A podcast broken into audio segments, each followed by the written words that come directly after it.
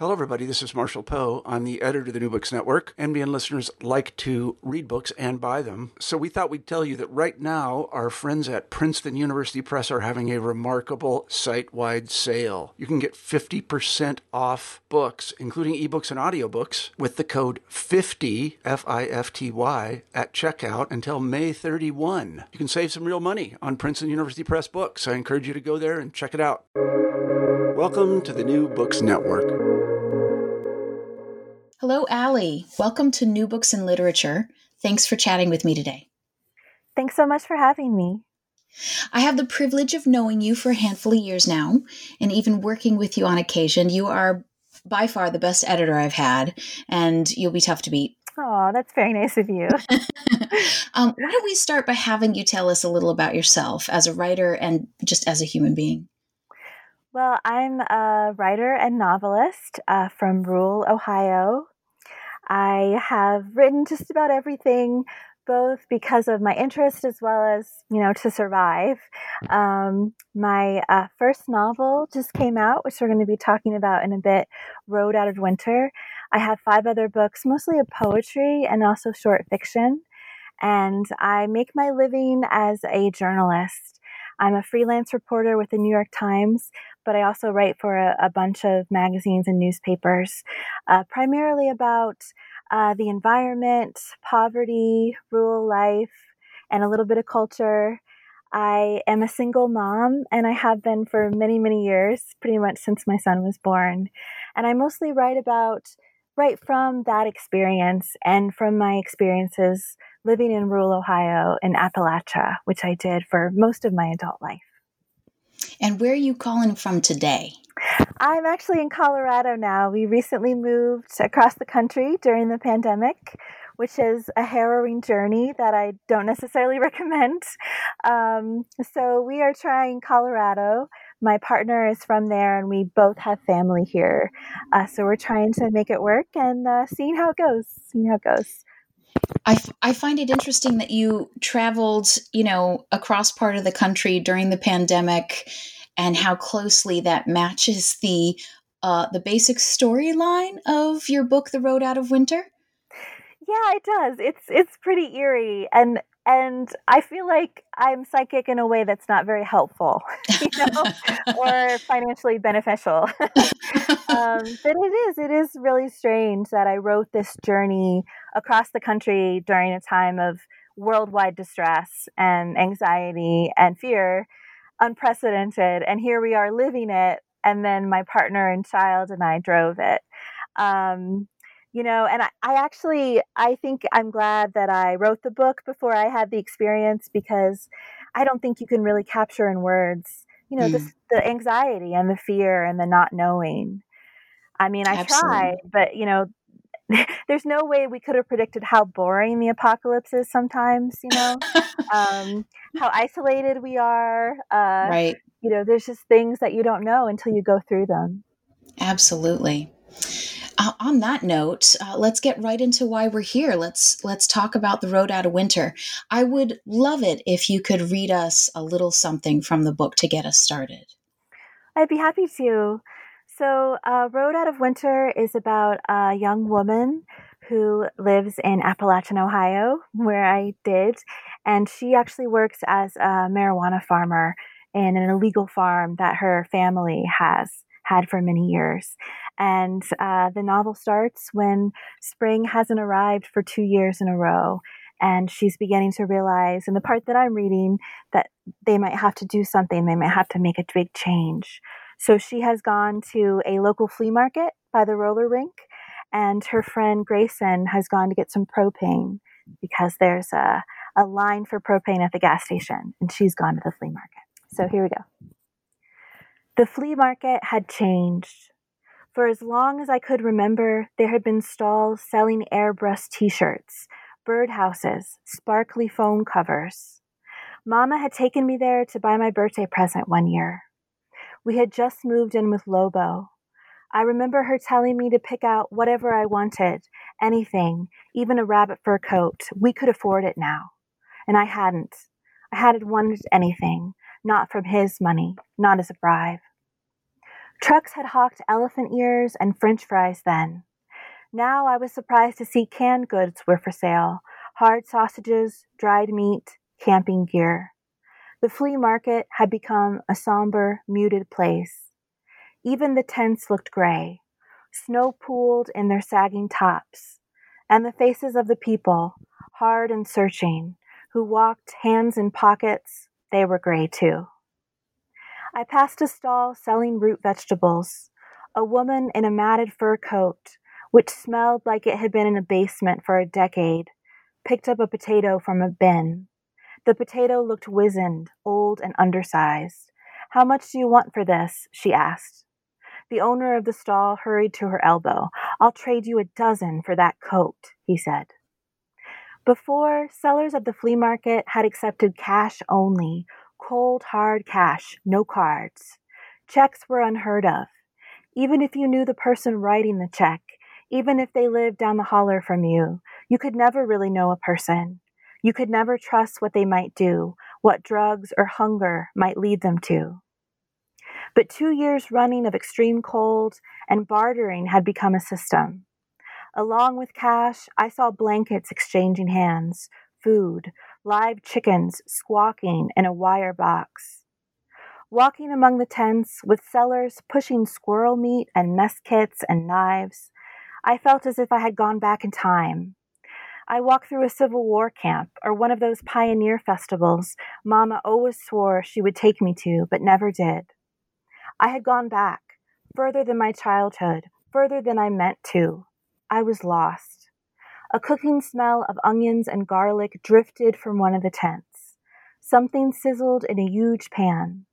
I bought two bags of roasted chestnuts, thinking I would bring them back to Grayson. I was not even sure what chestnuts tasted like, but at least they warmed my pockets. I hadn't seen any ammo. I passed a stall selling garlands, festooned with red bows and sleigh bells, and stopped. Christmas decorations? The woman in charge of the stall said, Might as well make the best of things. It feels like Christmas, don't it? What happened to Halloween? I asked. It was just meant to be conversation, but the woman pointed across the parking lot to the end of the aisle of tents. For that, you want the Pumpkin King. The what? If you want a pumpkin, you need the Pumpkin King. He's the only one who grew them this year.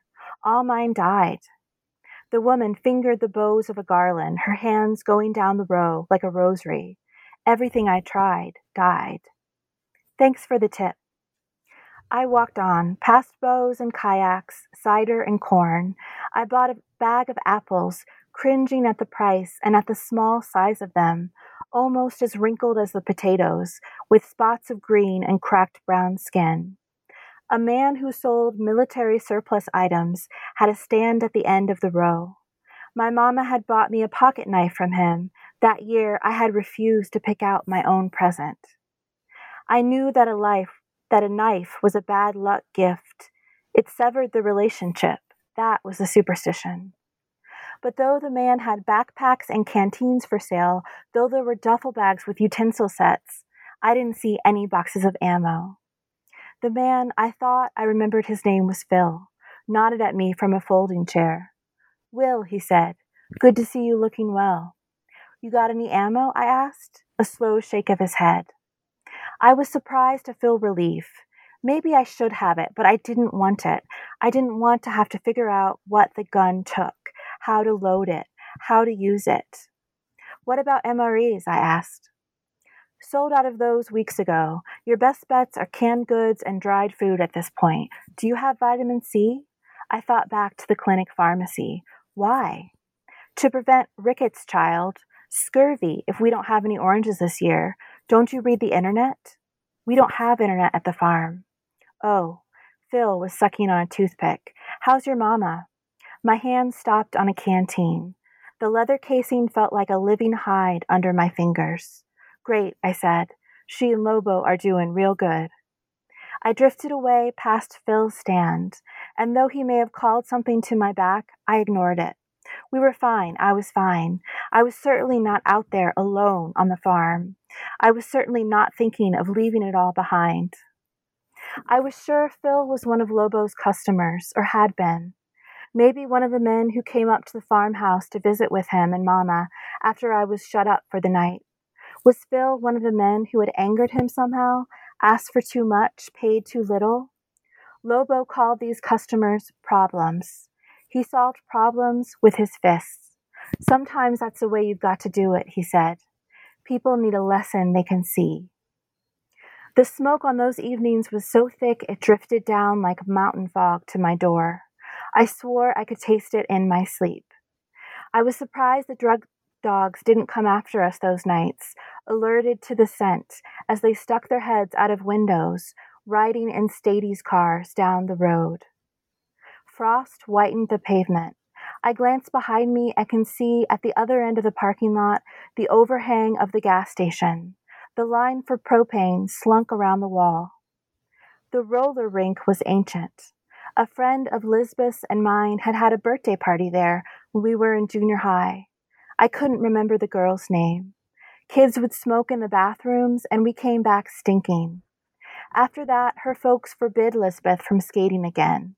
Or maybe the church had banned it, along with YouTube, women and girls driving, shorts. Later on, there was a fire, but the rink had reopened quickly afterwards, tinged with an ashy smell that we found exciting, like riding in fast cars, sticking five sticks of gum in our mouths at once, the choking game. The fire ghost scent hung around the ring, skulking like a boy. It never went away. I wondered if the weather had finally closed the rink. Then I found the Pumpkin King. Ah, oh, that was fantastic. That Thank felt so yeah, that felt real. I, I could picture it, and it just felt really real. Tell us about this world for for Wylodine and Grayson and, and the other characters. Where is this story set? Is it a real place? Well, it is real. I mean, it's my world. it was my world and my son's world uh, for many, many years. It's Appalachian, Ohio. Um, Ohio, I think, is sometimes glossed over as just this kind of middle section of America and it's all these states are alike and they're really not. And Ohio especially is very strange because different parts of the state are so different as far mm. as the environment and the culture and the economy. Um, I lived for most of my adult life, like I said, in the poorest county in Ohio and one of the poorest communities in the United States. That's where my son was born and he was born at home, which is pretty typical for that area. It's not uncommon. And, um, you know, it really, living there really changed my life and it changed my writing. And I realized that people who have the least often give the most, as mm. many of my neighbors and community members did when I found myself a single mom. Um, you know, strangers help me keep going. And that's a big part of the book. Uh, but also, a big part of the book is, you know, rural life and life in a remote place, life where the only store is Walmart. Mm-hmm. um, and it is a 90 minute drive to the airport. And you can't always get an appointment at the doctor for months. And that was, you know, before the pandemic. So this kind of you know, natural, beautiful place with wonderful, generous people living very hard lives is a big part of the book, as it was a big part of my life. Absolutely. Yeah. So, how did this book come to you? How was Wylodine the protagonist? How is she how is she how does she come into your life? Well, I think that writing books, especially novels, you're really stitching together a bunch of things. Um, you may have heard something, you may have had an experience, you may have an image stuck in your head, and it may take a few years, but eventually those kind of grow together and form this kernel of an idea. Um, for me, especially, I think that dreams are very important. I have a mm. lot of ideas. I'm never going to run out of ideas. I'm just going to run out of time, which is true. But um, I think if you dream something, it's really important and you should pay attention to it. And so I, I dreamed this image of a greenhouse in snow. And it was winter, it was night. The greenhouse was surrounded by these deep drifts, but inside the greenhouse there was a light and there were two people, two adults and a child. And that was really all I had. And I kind of thought about that for a long time. And then we had a spring that was very late in southeastern Ohio. Um, if you're from Ohio or you know Ohio, the weather can be interesting Yes. um, and it can change very quickly. they say about the weather in Ohio if you don't like it, just wait five minutes and it'll change. but this was a very slow spring, even for us in southeastern Ohio, which is like a warmer, kind of more temperate climate. It took forever to come. And I just had this random thought, you know, what if spring never comes back? What will we do? Mm. And that random thought and that image from my dream became the novel.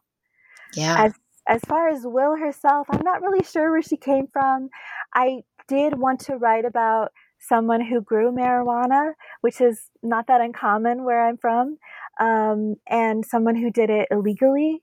So there was the, the pressure and the anxiety and the stress of that. And also the fact that her family does live in poverty, that she doesn't really get so much the benefit of her stepfather's crops and hasn't really, you know, she doesn't get to go to college and the things that she always wanted, they don't really have that. Um, so I, I wanted to write about that world, and I definitely wanted to center a woman in that world. Mm. Uh, people have been talking about how she's such a strong female character. I don't really think there's any other kind of woman. Um, that is the woman I know. That's the woman I was raised by and who helped me when I was a single mother.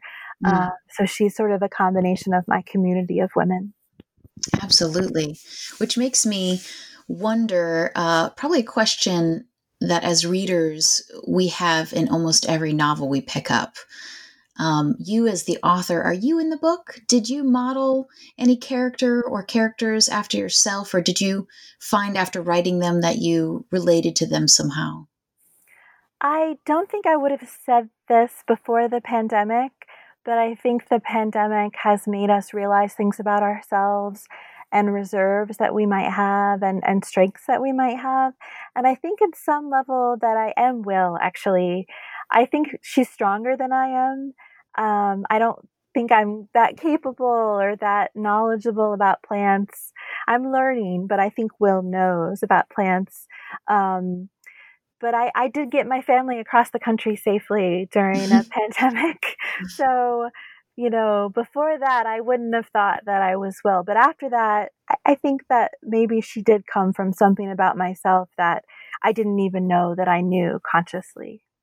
Yeah. And you know, as your friend, I would absolutely disagree with you that I can totally see, even when I first read the book, um, which was early on, you know, it's not that there were mannerisms or that were there were descriptors about her that made me think, oh gosh, this is Allie, but but definitely the tenacity and the resilience and the intelligence definitely came through. And as someone who who knew you or and who knows you, the author, um, I definitely wondered, like, hmm, wonder if she's drawing on her internal reserves here of self. So I'm glad that you've had that kind of look back now that the, the book is out there in the world and you've had some experiences to kind of reveal those parts of yourself to yourself. Oh, thank you. That's really beautiful. Yeah. I, I people ask me, you know, how much of your fiction is true, and I always say none of it. But I think the emotions are very true. And I guess Yeah. if I think about that further, what are we but emotions? You know, right. we're thoughts and memories and emotions, and that really guides how we feel. And um, anytime Will talks about her feelings, yeah, they are my feelings. That's true. Yeah. They are. Yeah. So The Road Out of Winter has been called a dystopian noir, speculative realism, it's been called apocalyptic, and a feminist thriller. How do you feel about those descriptors, and how would you describe the book? It's also been called a crime novel too. so we're just trying to get everything. Um, I don't know. I mean, on one level, it it doesn't matter what you call it. You know, uh, one of my teachers, Zakes Mda, said something along the lines of, "It's not for me to decide what the novel is. That's for the critics to decide. I just I just write it. So you know, whatever you call it, I just want you to read it." And if labeling it a certain way gets it in front of more people who maybe wouldn't pick up that kind of book, that's great. Um, I do wonder though if some of that has to do with who I am, you know, as a woman and a woman who lives below the poverty line and has for many years, and who's also disabled and partially deaf and a single mother. You know, I kind of wonder, hmm, do, do people have this much confusion labeling books by, you know, straight, abled white men? I mm. don't know if they do. I feel like they are more often, their books are labeled literary because of who they mm. are, you know, and intellectual. And why, you know, as a disabled woman who's poor, you know, why is it so hard to pin me down? Um, at the same time, even though it frustrates me, I think back to my writing heroes, you know, and my heroes are actually heroines. Mm. Um, uh, Octavia Butler, Ursula K. Le Guin, Angela Carter, uh, the Brontes, you know, um, they struggled with that too.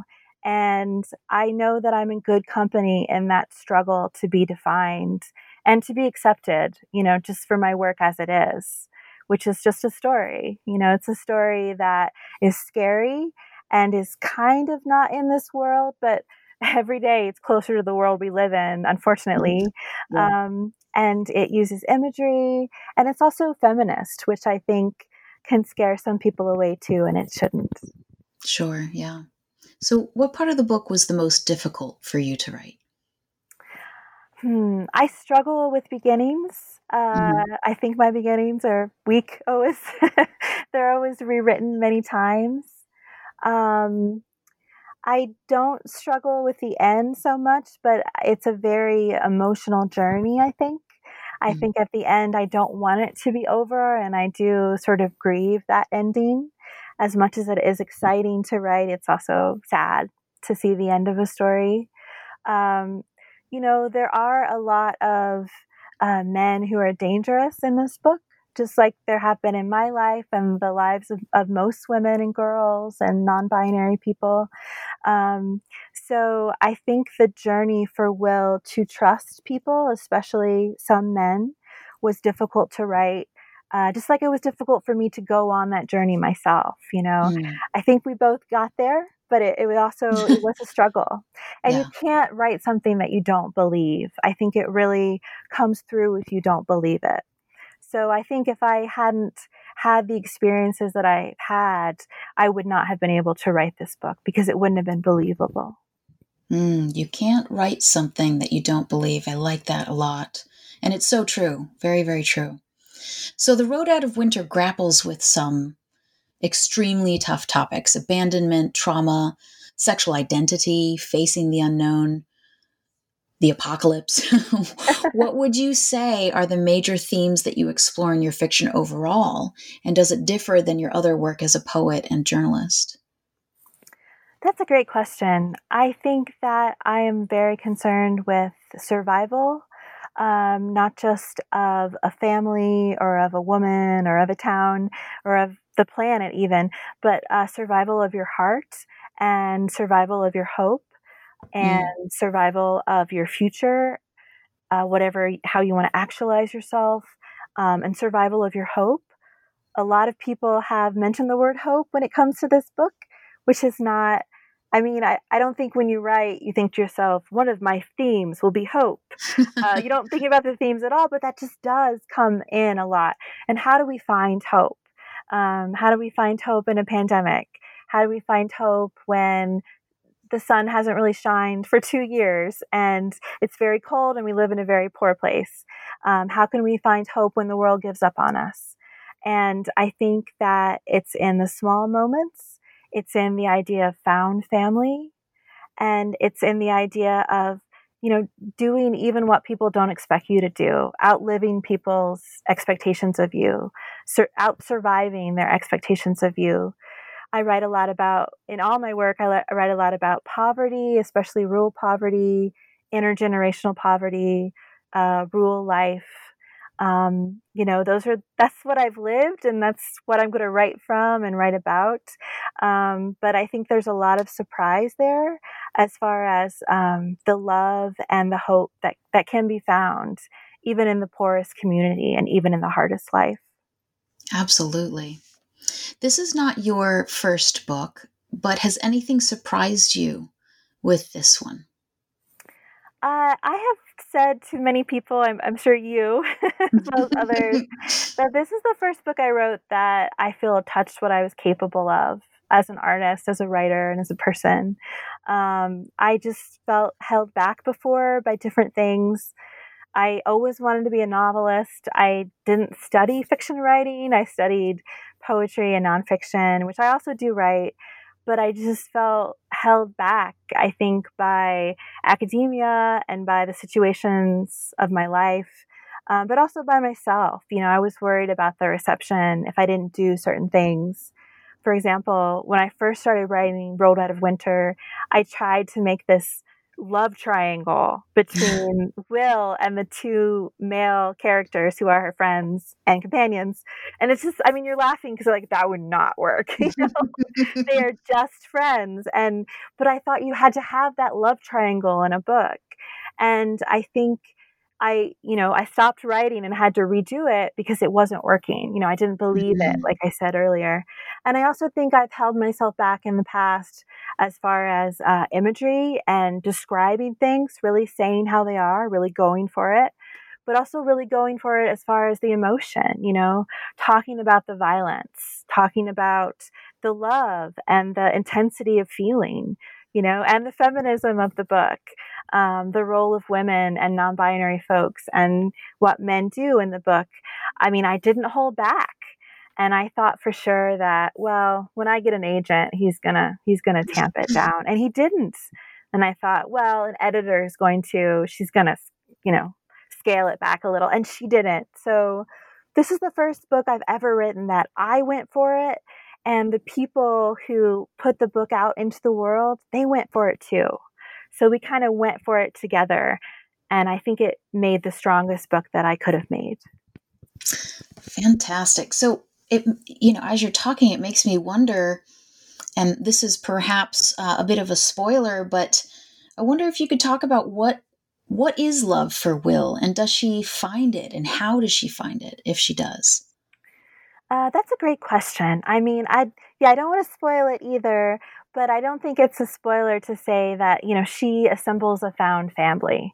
Her biological family has not been there for her, partly because they couldn't, and partly because they wouldn't. They just refused to. It just didn't work out, and so she's kind of had she just kind of does it by mistake on the road. She assembles a group of friends who do become her family in this extreme situation. And Will is someone that, you know, love has never quite worked out for her. I do think of her as bisexual, um, although she doesn't name herself that, and the book doesn't do it. I mean, she, I don't think she's from that community and would have that language to do so. But mm. you know, she's had some relationship with men that didn't work out, and she's got this longtime love of a friend of hers, and and it doesn't feel like that's going to work out either. But that doesn't mean that it might not in the future. Um, I think that sometimes being someone like Will, who came from rural poverty, you know, sometimes you have to leave home to find love and to make the kind of life that you want to make. And, you know, although I have a wonderful family, I also have a found family too. So I think sometimes you have to find love in your friends and find love in yourself before you can find it elsewhere. Oh, I wholeheartedly agree. Wholeheartedly. So, one of the things I love about your writing is the voice, a lyrical, rhythmic kind of quality to each line. Do you think that comes from your background as a poet? Did it did it find its way into your fiction and does it show up in, in your other writing as a journalist? It does, although I often, as a, someone who works as a freelancer, I don't get to work with a consistent editor on my journalism. And I often have editors who try to tamp down my language a little bit, for better or worse. Um, I, you know, I think it comes from being a poet, but I think even earlier than that, I think it actually comes from my disability. I think that being someone who's partially deaf, um, I hear about half the world, is how I describe it. And I think I learned from a really, really young age to fill in the blanks of what I couldn't hear. And I think I filled in the blanks with music. I think I filled mm. in things that maybe didn't always make sense logically, but in my brain they sounded good, you know? I think I was always interested in how things sound. And you know, when you're when you are missing things as I do as a person who's hard of hearing, you know, your brain wants something to go in the blank. And, and for me, it was music. It was interesting images. It was uh, musical language. And I listen for that wherever I am. Do you ever uh, write characters that have any disabilities? Do you find yourself exploring that at all? You know, I was thinking about that recently, and I think, I think in my heart, like all of my characters ha- are hard of hearing. I think that Will is. I just, I think that their responses and their alertness to the world, sometimes hypervigilance to the world, and how they are sometimes more quiet and reserved. That's all I know. So I think I put that in there. But you know, I decided that that's that's not enough, and me talking about being disabled openly is not enough. And my current work in progress, I'm about 100 pages in, and uh, the main character is a woman journalist. She's a freelancer like me. Uh, she does not have a lot of money. She struggles, uh, but she's also hard of hearing. She's partially deaf. And I decided to make that part of the story, you know, part of her open, openly. So we'll see if that causes less people to pick up the book or more. But um, I think it's time that I write it in there and really write who I am. I agree. So, what does you talked a little bit just now, but what does writing a book look like for you, especially with a young son and you know the complicated and stressful work as a freelance writer.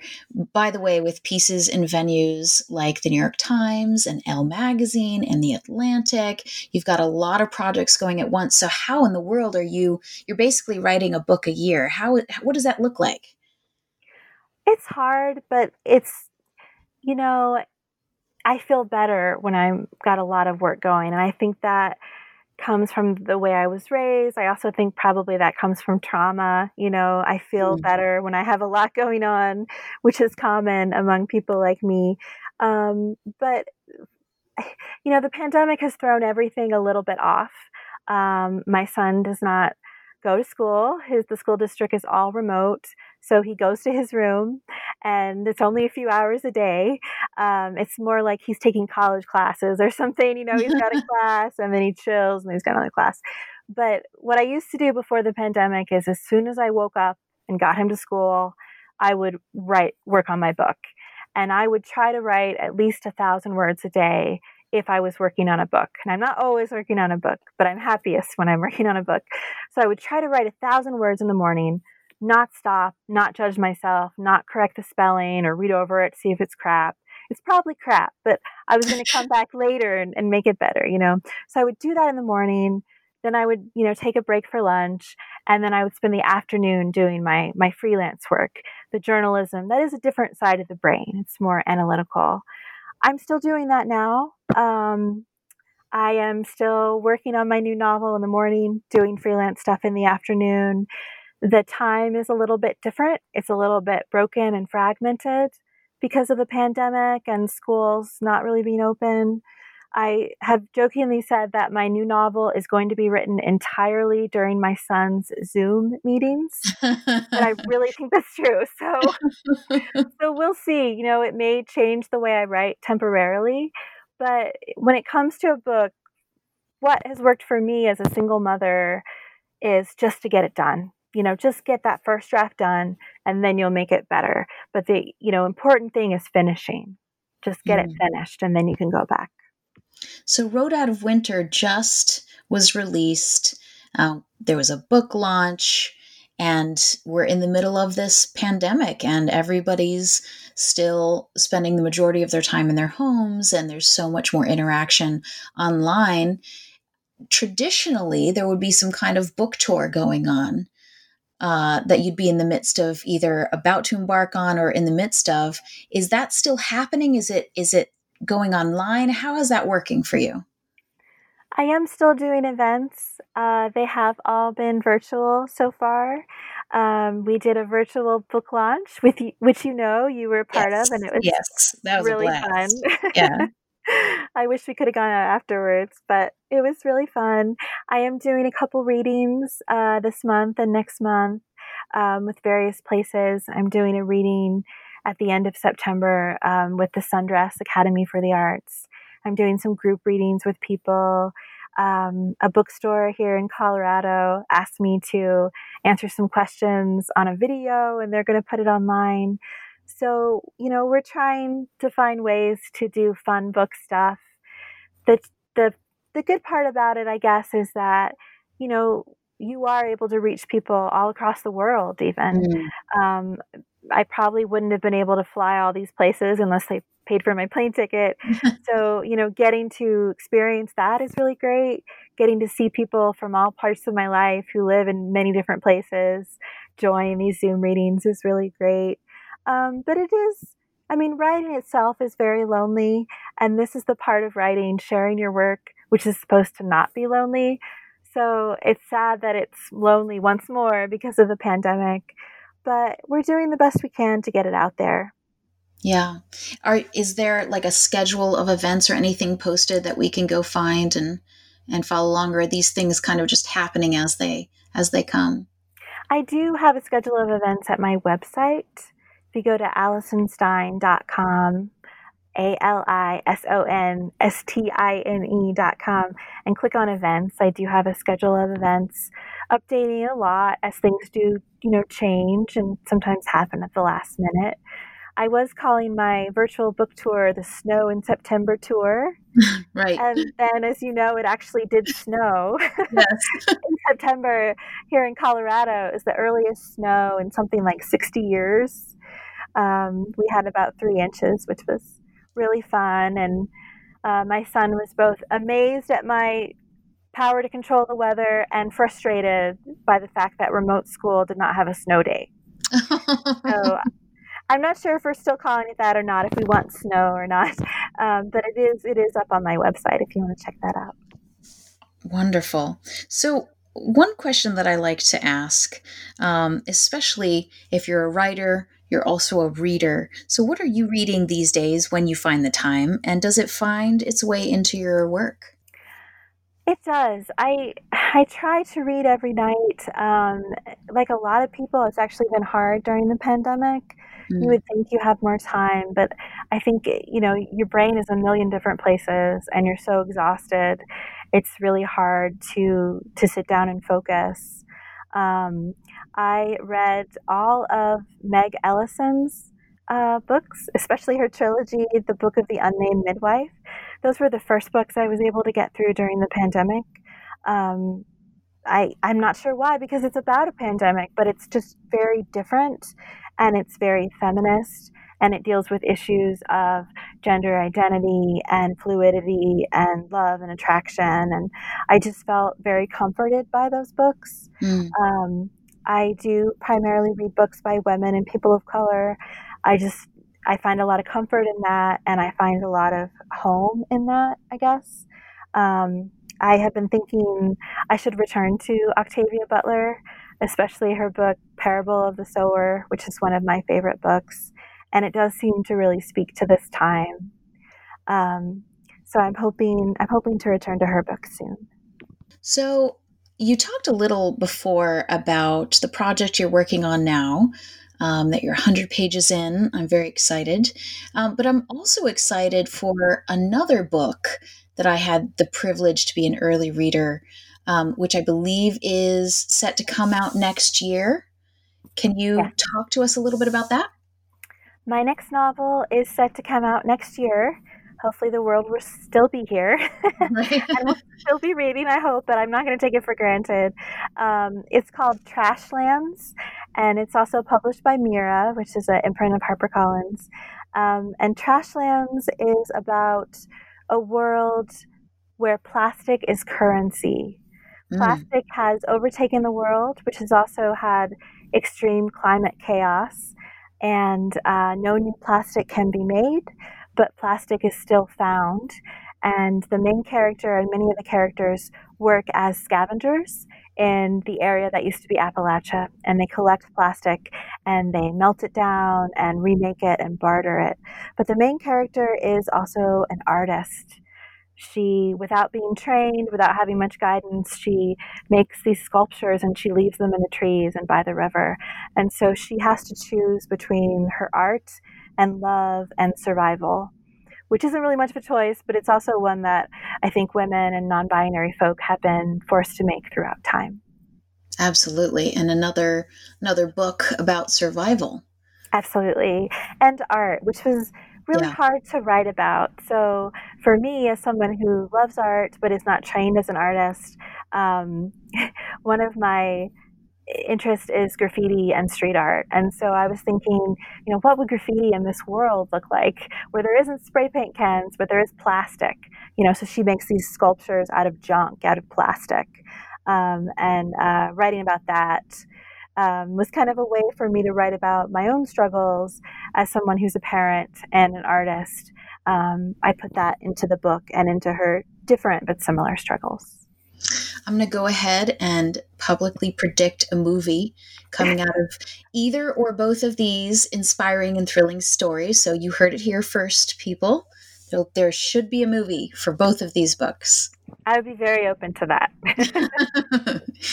so, the road out of winter. Where can we find the book? Is it out for kindle audiobook?